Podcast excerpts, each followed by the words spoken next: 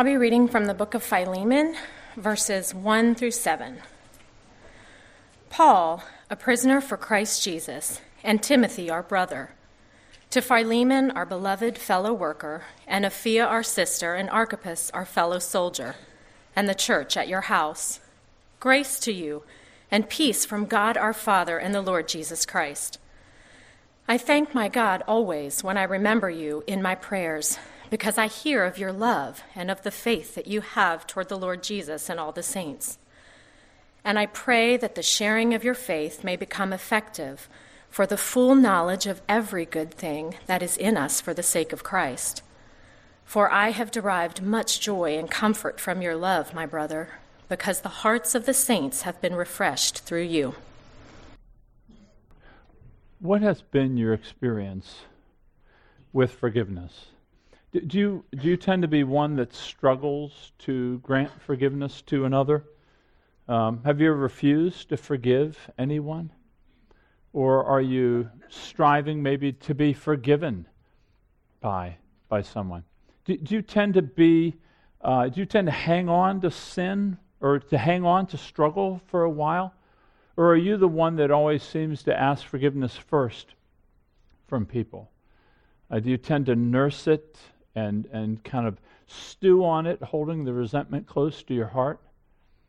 I'm sure in a room like this, we have people right now, many of you probably uh, feel hurt and wounded, and, and you feel as if you've been wronged and the person hasn't repented to you.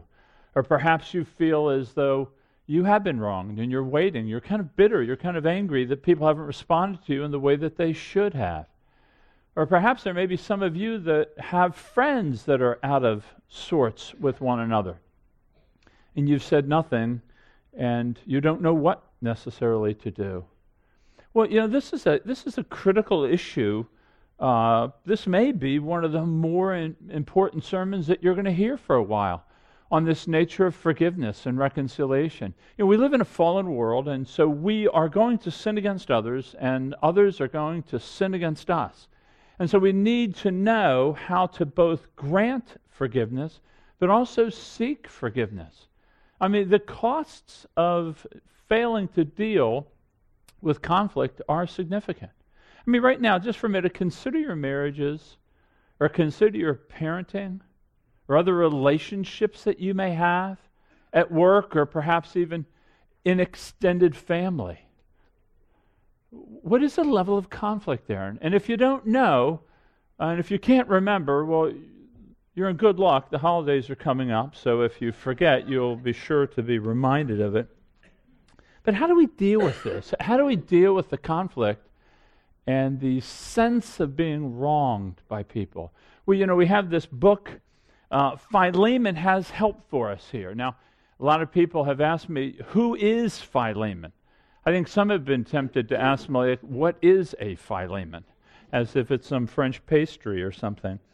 But Philemon is a book of the Bible. It's the shortest book in the New Testament, 335 Greek words.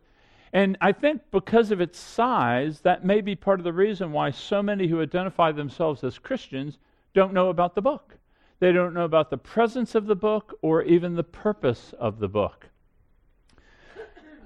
but this book is, uh, it will be a help to us.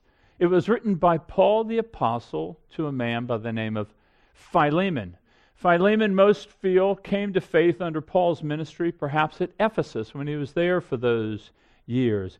Philemon himself is a leader in the church. He is called a beloved brother. He is uh, he's a fellow worker.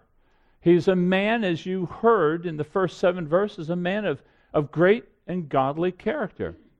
Now, Onesimus, you didn't hear about him. We'll hit him more next week, uh, but we need to know a little bit about him this week. He is a slave to Philemon, a bondservant. And our understanding is that he ran away. Uh, verse 18, if you kind of read between the lines, it seems that he may have stolen something. He may have mishandled the financial affairs of Philemon, but he's He's on the run away from him. And he runs into Paul in Rome. And there, where he meets Paul, he hears the gospel and he is converted to Christianity. Now, you want to ask, well, how did Onesimus run into Paul in Rome? Well, we don't know for sure. Uh, one clear answer could be the providence of God bringing lives together. Many of us can testify to that truth. Uh, maybe less dramatic, but no less providential, might be that Onesimus was looking for Paul. Maybe he regretted what he had done. Uh, maybe he was, he was scared and wanted to be reconciled. And so he, he sought Paul out. There was a provision within the Roman law that allowed a slave on the run to seek reconciliation and not be deemed a fugitive or a criminal. Could have been that. But the point of it is, excuse me, the point of it is that he came to a sound faith in Christ, this Onesimus, this slave. And we know that because he stays with Paul. And he continues to minister with him, as we're going to find. He didn't continue the run, but he stays with Paul. And Paul wants him to be reconciled to Philemon. Paul is uh, a spiritual father to both these men. And these men are now brothers. And just like any father who had two sons who are, who are at odds would want them to reconcile, so Paul does. And so Paul pens this letter to Philemon seeking reconciliation for Onesimus. Now, can you imagine Onesimus traveling all the way back to Colossae with this letter in his hand? Can you imagine what he's thinking? What will he do? How will he, how will he respond? I mean, can you imagine Philemon hearing the knock on the door, opening it, and he sees Onesimus' slave carrying a letter of reconciliation from no less than the Apostle Paul? I mean, can you imagine it be like the prodigal come home? So Paul is going to be acting as a mediator. He's going to be acting as an ambassador. And he's going to be calling Philemon to welcome this slave, now brother. Now, we'll talk about slavery next week. We'll handle why the Bible seems almost reticent uh, regarding slavery to just outright condemn it. It seems to regulate it more than eliminate it. Uh, but for this week, I just want to focus on the introduction because in this introduction, Paul is preparing to move on Philemon to make sure that he forgives Onesimus. And he's going to, just in any typical letter of that day, he's going to begin with greetings and praises and prayers and thanksgiving. He's not manipulating Philemon with flattery. He's literally and simply just encouraging him this is what I've seen and heard in your life. Continue to walk in it. You know, that is the point of encouragement. When we give encouragement, it's not just throwing a few attaboys at somebody. You're trying to continue the gracious work that God is doing in their life, that they would continue to walk out as they've been walking out. And so that's what Paul's doing here. He's going to encourage them. So we're going to look at Philemon in these seven verses and look at some of his characteristics because they're really building blocks for forgiveness. They're really foundational to granting forgiveness. If these are part of your life, then you are in a better position to be able to understand forgiveness at a deeper level. This isn't a parable. Paul's not giving us principles. It's a personal story. It's a real personal story on how forgiveness is wrought out in the body of Christ. So that's kind of the introduction to this to this great little book. So, three points we're going to make, three foundational stones. The first one is this that foundational to forgiveness is being plugged into a gospel centered church. That foundational to our ability to forgive, to being in a posture to forgive, is to being in a gospel centered church. You notice in the introduction, you see about this church. After Paul expresses who he is. He identifies himself as a prisoner, and Timothy, our brother, and of course he mentions Philemon. Notice he goes to Apphia. Apphia is a feminine name, uh, probably speaking about Philemon's wife, that she's a sister in the Lord. He uses this familial language. That she's part of the new family of God. So there's Philemon and his wife, they're both believers.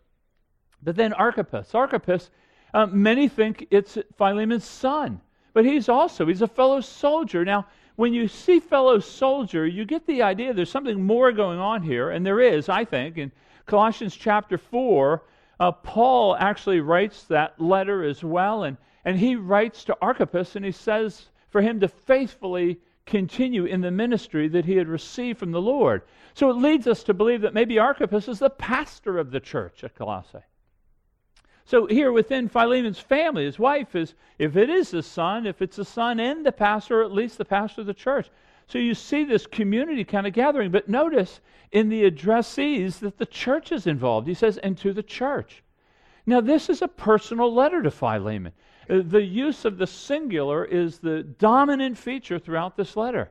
And yet it's written to the church the church that's in his house. Now, remember, back then, it wasn't really until the early third century that there were any churches that were specifically, excuse me, there are any buildings dedicated to being churches. In 232, 233 is when they think this church in eastern Syria. It was the first known church that we're aware of. Before then, the church has always met either in rented halls, like Paul speaks about, uh, or, or in open air. Or if the church had a wealthy member, that they might meet in his or her house or courtyard. And that's kind of the case here, uh, that, that it was the church in Philemon's house. So Philemon was, was a leader in the church. It was in his, it was in, you know, the church was in his very own house. But here's the question why does he write a private letter and include the whole church? Well, I would argue that he wants to go public with this disagreement. He, he wants the church involved in aiding these two people to reconcile. He wants the church to help, he wants the church to be involved. It's not just the leaders that bring about a reconciliation within the conflict of people, but, but it's the people within the church. It's, it's you. And we know that because look in verse 3 when he says, Grace to you. That word you is in the plural. So he's speaking still to the church. Grace to you and peace from God our Father and the Lord Jesus Christ. In other words, Paul's saying to the church, You know about God's grace. I mean, you know about God's grace just like I do. You, know the unmerited favor. If you've been drawn from darkness to light, if your eyes have been opened to the glory of the gospel and your sin and the need for a Savior, you've had grace given to you. And the same grace that saves you saves me, saves the leadership of the church. There's no difference in grace. We don't have more grace than you have. You're aware of the unmerited, just this freely given mercy of God to you. And what grace leads to is peace. Right? You know that grace of God leads to the peace of God. You've been reconciled to God. You once were alienated, you once were fractured, and now you've been restored to God through Jesus Christ. This is the nature of the gospel. And so the congregation, the church, is as well informed over the grace and the peace of God as the leadership. And so I think Paul's drawing in the whole church. He sees the church as a family. We're a family. You know, in 25 verses, he uses brothers and sisters five times in just 25 verses. Why? He wants us to understand our mutual responsibility.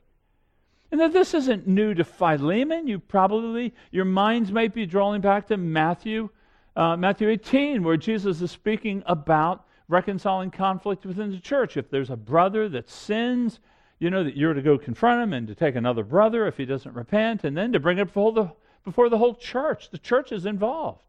Or even in Philippians chapter 4, Paul writes that letter to the church at Philippi and he writes it in the very beginning to the elders and the deacons and all the saints in Philippi.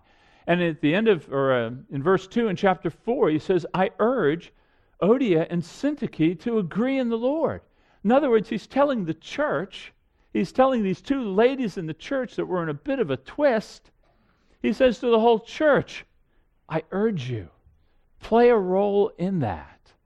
So, so this helps us it's a foundational stone to be part of a, of a gospel centered church. Now, how so? How does it work that you would help in the reconciliation of conflict? Well, well, number one, you hear the preaching of the word each week. You hear about the greatness of God, His mercy to us in Christ, about the forgiveness of God. You hear about the desire to be reconciling us to Himself. You hear about the power of God, the glory of God that his arm is not too short, That no matter the conflict that you see, you trust that God is sufficient for it. So you hear about God. You hear about Christ. You hear about his sacrifice on the cross. You hear about his willingness to lay down his life. You see, you see and hear about the beauty of Christ coming for us, taking on flesh, so that we might be reconciled to God. You hear about the Spirit of God that dwells within the believer, leading to conviction of sin and conversion. And then the Spirit of God continues to work in us, drawing us from glory to glory. You hear about these things, so your hearts are warm to the greatness of God. And if, if God, your Father, is a forgiving God, then you want to be a forgiving child. So, so the, the ongoing work of the Word impacting your soul prepares you to forgive. And, and, and think about it if you don't hear the word very often, or the people that are not being exposed to the word of God, it's far too easy for them to justify their anger and, and, to blame it on circumstances or to blame it on another person or to see a situation as the cause of it. And who's there to argue with them? The word is a mirror to you, showing you and yourself, no matter how you may think you, when we review ourselves, it's like looking in a circus mirror we cannot understand ourselves. The Word of God is that perfect mirror revealing to ourselves who we are, bringing us around, humbling us, and making us ready to receive and to extend forgiveness. Not, not just the preaching, but communion. When you're here every week, and, and so you're here and you're celebrating the Lord's Supper every month, you're reminded this body was broken for you. Don't break it anymore.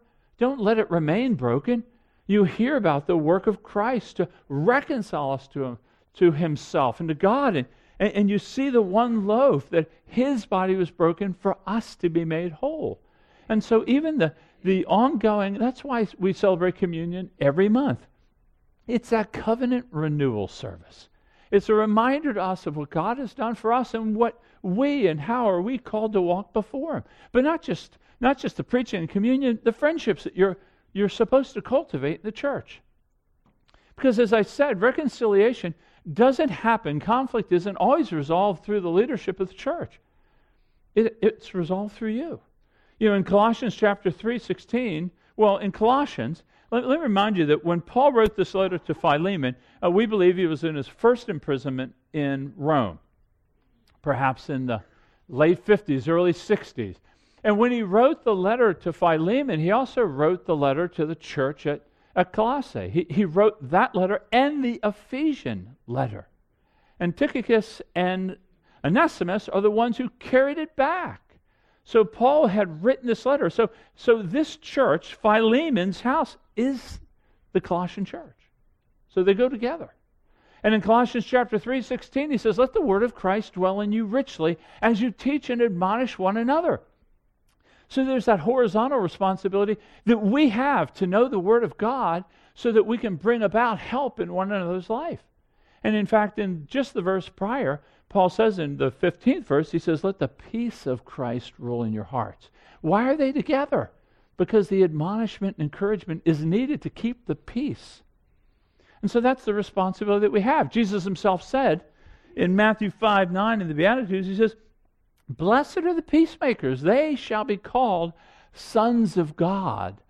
Isn't that beautiful that we, in affecting peace, not peacekeeping, you need a blue helmet for that. I'm talking about peacemaking. Peacemaking is you're, you're willing to get into the mix and to bring about needed change in the lives of the saints. Do you have the kind of relationships that afford you the ability to do that? Have you let people into your life to the degree that they can weigh in with encouragement and admonishment? Are you known to the elders? Have you made your life open to them? Uh, are you cultivating relationships? It, it, perhaps you're new here. Are you cultivating, are you tempted to cultivate relationships with people that may serve you well in the future when you do get in a conflict? That people will know you, and that they will be able to speak to you. You know, if you come here on a periodic basis, if you come here on a periodic basis, not really being known, not really being involved in life of the church, I would submit to you that you're denying yourself a key means of grace which God intends to use to transform you from glory to glory. To individualize or to make the faith more cognitive, put yourself in great danger. You're not known. People don't know you. Do you value these type of relationships? Do they come with thorns and struggles and problems? Yes, they do. But we're going to see at the end of the sermon at the end of the sermon that I think these are instructive for the actual change we're looking for. Now, if you're not a Christian here, you're maybe here with a friend or you've just become interested in finding out about the faith, who helps you in conflict? Who do you turn to? And what advice can they give you? What transcendent advice? Are they willing to speak to you about the harder things that you may need to hear about the conflict you have? See, this is the beauty of the church. We're people that are humbled and we're all in need of the same grace. And so we have the platform to speak with one another in this. So, this is the first foundational stone that Philemon was in a gospel centered church. They knew the grace and the peace of God. And so, Paul found that to be instructive to preparing the ground to be able to forgive. And that's the point of the letter. Okay, the second foundational stone is that Philemon had a deep faith in Christ. You see that in verse 4 when Paul says, I thank my God always when I remember you in my prayers because I hear of your love and of the faith that you have toward the Lord Jesus and for all the saints. Now, uh, verses 4 and 5, uh, the wordage on 5 is a little tricky. Is love and faith for Jesus and the saints, or is love for. How do those work out? And scholars explain to us that this is kind of a a chiastic structure. And what that means is just think of a sandwich. You have two pieces of bread and, and two slices of meat in the middle. So you have the love and the faith in the Lord Jesus and the saints. So the end posts, the first and the last, are related to one another, and the two pieces of meat are to be seen together. So that way, we're not saying you have to have faith in the saints. You have a love for the saints, and you have faith in Jesus Christ. And let me speak to that first, because this is a key foundational stone if you are going to be able to walk in forgiveness with people, uh, that you have a deep faith in Christ. Now, Paul knew that Philemon had a faith because he's the one that probably led him to it. He understood that Philemon grasped the gospel and needed Christ to be reconciled to God. But what Paul's, this is years later now. This is years later as Paul's in Rome, way past the time he ministered in Ephesus. But notice what he says I've heard of your faith. Faith isn't something you hear very often unless it's active and vibrant and meeting itself out in many good works. He said, I've heard of your faith. And probably from Onesimus, probably from Epaphras. We're going to see him in a couple weeks. But the reality of it is that his faith was continuing on. He was actively walking out. Uh, there was no doubt in Paul's mind that he had been born again, he had been filled with the Spirit. He had tasted of the fruit of the divine forgiveness from God in Christ. And anybody who can sip on the forgiveness from God has the ability to forgive other people. And so Paul was confident that with a deep faith in Christ, Philemon will be able to forgive. And that's why Paul states in verse 22 he says, I'm confident that you will do this and more. So Paul was confident that Philemon would be able to forgive because of his faith in Christ. Now, how does faith in Christ lead to forgiveness? Well, if you have faith in Christ, it presumes that you know yourself to be a sinner. If you have faith in Christ, it presumes that you know yourself to need one to deliver, that you know you've sinned before God, that you have not walked in a manner worthy of his gospel, and you know that you've wronged other people. And so the person with faith in Christ, it, we presume that they understand that they are aware of their fallenness, brokenness, sinfulness, and that's why they've run to Christ for salvation. They've, they can't do it on their own. They're unable to fix the wrongs they've done. They can't reconcile themselves to God. And that's what brings about this faith in Christ. He's my deliverer. He's my Savior. He's the one, He is the only one that can reconcile me to God. And so if you understand that, you, the depth of your own sin, then of course you're going to try to extend it to people. You're going to work to walk in forgiveness with people. This is the story of Matthew 18. Many of you have read that story. It's a parable Jesus teaches. Remember, Peter came up to Jesus and he said, How many times should I forgive my brother? And uh, the standard rule among uh, Pharisees was three times. And Peter says, Should I forgive him seven times? So we know Peter's being a bit magnanimous. And Jesus says, No, not seven times, it's 70 times seven. In other words, you aren't to approach the extension of forgiveness as if there is a limit to it, is what he's saying. And then he tells this parable about a king who had a servant, and the servant owed him a debt that was unfathomable. And the servant is brought before the king, and the servant asks for more time. Well, that's a false plea. He could have had 50 lifetimes he couldn't have paid the debt. And so he comes before the king and finally just begs for mercy. And shock of shocks, the king, in utter graciousness, kind of a graciousness we couldn't even understand, forgives all the debt. Now, don't think he just writes it off like a paper loss. The king lost the money. The king is bearing the debt that this man accrued that he is now forgiving. And, and, and, so, can you imagine the joy or what you would expect to be the joy of the servant? He leaves the presence of the king and he finds another servant who owes him a paltry little sum. And he said, Pay me back what you owe me. And the second servant uses the same words Give me more time. Give me mercy. No mercy was given to the second. He was thrown into the jail. Well, of course, the king now gets wind of the story and calls the servant back and says, You wicked servant! You're a wicked servant. Look at all that I forgave you. And you can't even forgive them this? The moral judgment. You wicked servant, he calls them. That, that's a mark. You know, when we have a faith in Christ, a true faith in Christ, we forgive we forgive. You know, Thomas Watson was a great Puritan, and he said these words. He said, We need not climb up into heaven to see whether our sins are forgiven. Let us consider our hearts to see if we can forgive others. That's the test. Do you struggle to forgive? Do you claim a faith in Jesus Christ and then harbor unforgiveness? Is there anybody that you have refused to forgive? Could I hear of your faith in the way that you seek to reconcile the relationships in your life, in your home? Is your faith public in the fact that it's heard, or is it more private? Do your children, does your spouse see you initiate repentance and forgiveness, seeking of reconciliation? Do you, are you the one that's always waiting for your wife to say she's sorry so that you'll be nice to her again? You know, in premarital counseling, I'll always ask the couple, did you ever see your parents ask for forgiveness of one another or you as a child? Did you ever see them pursue reconciliation? There's a conflict in the family. We all have them.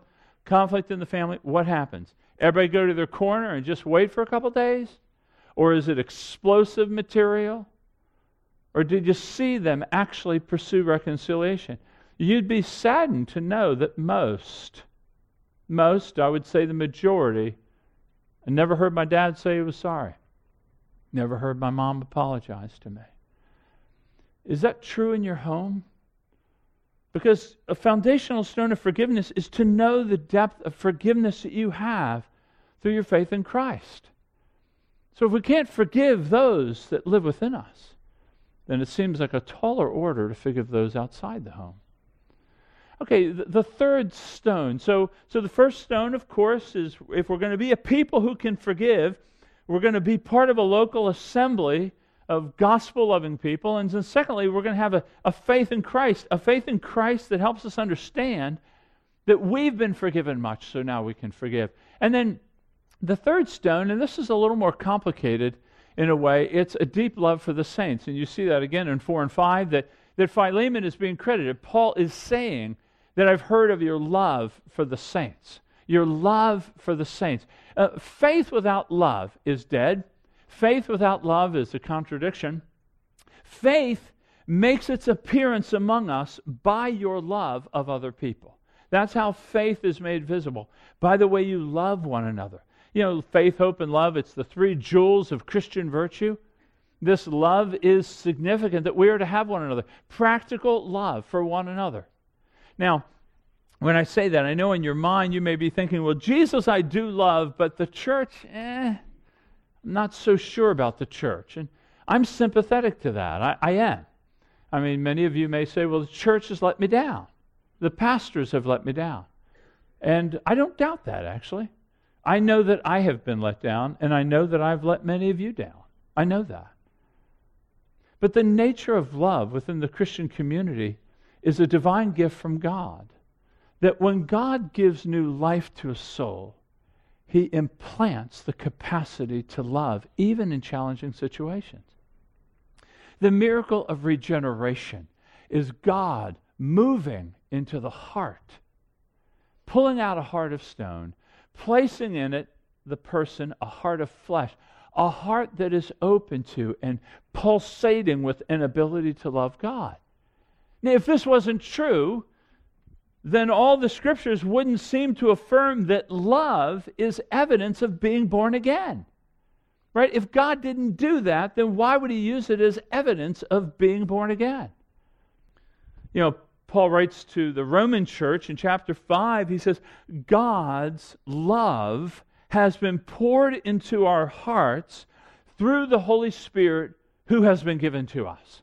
So there you have it that the born again person, God's love, not your love or your capacity to love, but this divine love is poured into your hearts through God's Spirit who has been given to us. This is why in 1 John, Apostles John, first letter, he writes, We know that we've passed out of death to life. You should be asking, Well, how do we know that, John? Well, he says, Because we love the brothers. In other words, our love for one another is the very evidence. It's not a creedal belief alone that should give you assurance.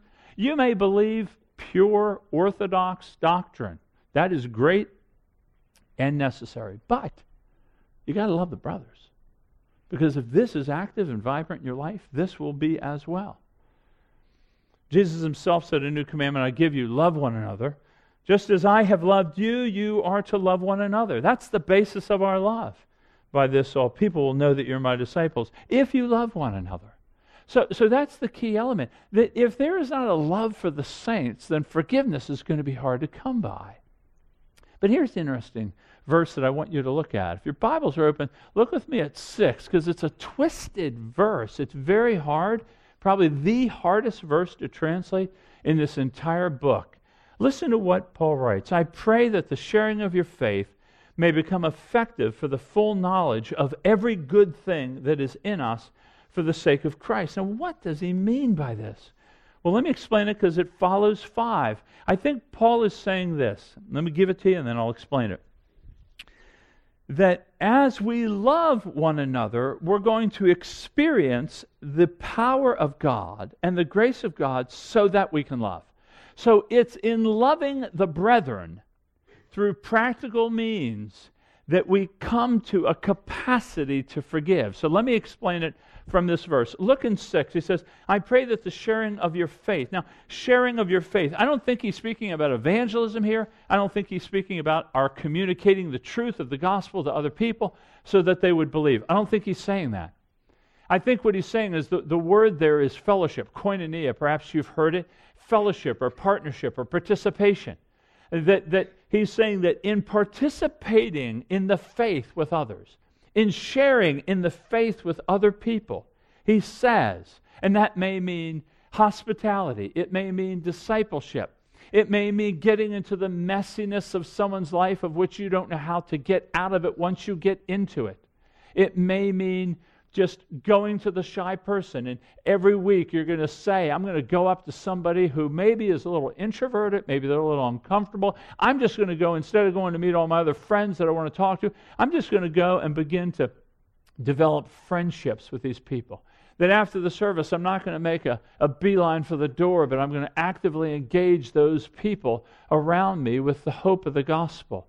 So, this is what he means by sharing in the faith, opening up my life to you or you to, to another. He's saying, I pray that the sharing of your faith may become effective for the full knowledge of every good thing that is in, in us for the sake of Christ. So he's saying this He wants us to grow effective in really knowing, a, a deepening knowledge of what the joy is of all that we have, the good things that we have in union with Christ. There are good things promises and blessings that are yours because of your union with Christ. And Paul's saying that it is only in sharing your faith with other people that you find the pathway to the depth of that pool. So you'll know in deeper measure the greatness of God through sharing your life with other people. But this is the rub, isn't it? Because people are messy. And I don't like that person, and they're odd, and they dress differently, and they act differently. And yet, here, Paul seems to say, but that's the way to the depth of the knowledge of the glory of God is through one another in here. It's mind bending to me. But you, you know, Dietrich Bonhoeffer, the Lutheran theologian, died at the end of World War II, uh, wrote these words. And I want you to hear these words because many times we come into fellowship and we think that it's supposed to be sweet, without thorns, without struggles. It's just supposed to be easy and clean and nice. And, and, and what that does is it sets us up for a failure. Here's what he says He who does not abandon, he does not abandon us. He does not abandon us to those rapturous experiences and lofty moods that come over us like a dream. God is not a God of the emotions, but a God of truth. Only that fellowship which faces such disillusionment with all of its unhappy and ugly aspects begins to be what it should be in God's sight. Only then does it begin to grasp in faith the promise given to it. The sooner this shock of disillusionment comes to an individual and to a community, the better for both. A community which cannot bear and cannot survive such a crisis, which insists upon keeping its illusion when it should be shattered, permanently loses in that moment the promise of Christian community. You can't have Christian community without embracing the fact that there's a great amount of difficulty in it. But it's in the difficulty. This is my point to you. That which has repelled you from engaging has kept you from the deeper knowledge of the good things that are yours in Christ. So to enter it is to find the good things that are ours in Christ. So, how has your faith been expressed in love? How has your love been made loud to us? Perhaps this is a point of confession that I have avoided people, that I have, or I've only kept my circle nice and tight. It's only these three or four people. But I, I, have got the circle, it's comfortable, I'm good to go now. This is a major challenge. But to walk in forgiveness, this is a key foundational stone. It's being in a Christ centered community. It's being a person of deep faith in Christ, but it's also being a, a person that's expending and extending themselves into the lives of other people. You know, Paul came to this point, and he gives word to this in 2 Corinthians when he says, From now on, we regard no one according to the flesh. No one. We're not going to look at one another as we are in the flesh. We're going to begin to look at one another as we will be when we see Him, like Him. And that moves us past some of the fears and the frustrations of the oddities that every one of us brings to the table of a relationship. So, in these seven verses, we see Paul just literally encouraging Philemon. He's preparing him for what we're going to see next week. He's going to ask to welcome him, no longer as a slave, but as a brother. Now, try to think in that context a slave has stolen from you and he's coming back. Hey, the community reputation's on the line. What people think about you is on the line. What you're going to do is important. But Philemon, by God's grace, has the necessary foundational stones to walk in forgiveness. Do you have these? Are these part and present in your life? Are you plugged into a gospel centered community? Do you have a faith in Christ that presumes your full knowledge of the depth of your own sin and thankfulness and gratitude over his salvation? And then are you walking in love towards one another? In an active, hospitable love, in a sacrificial love. It may involve finances. It will definitely involve time. It'll definitely involve an investment in the lives of people that maybe are messier than yours. Is that present? Let's take a minute now and just ask God for grace, even th- that this truth would resonate, kind of reverberate in our soul, and just go to the extent of our being, that we would be a people that, that want to walk in this kind of, of forgiveness and reconciliation.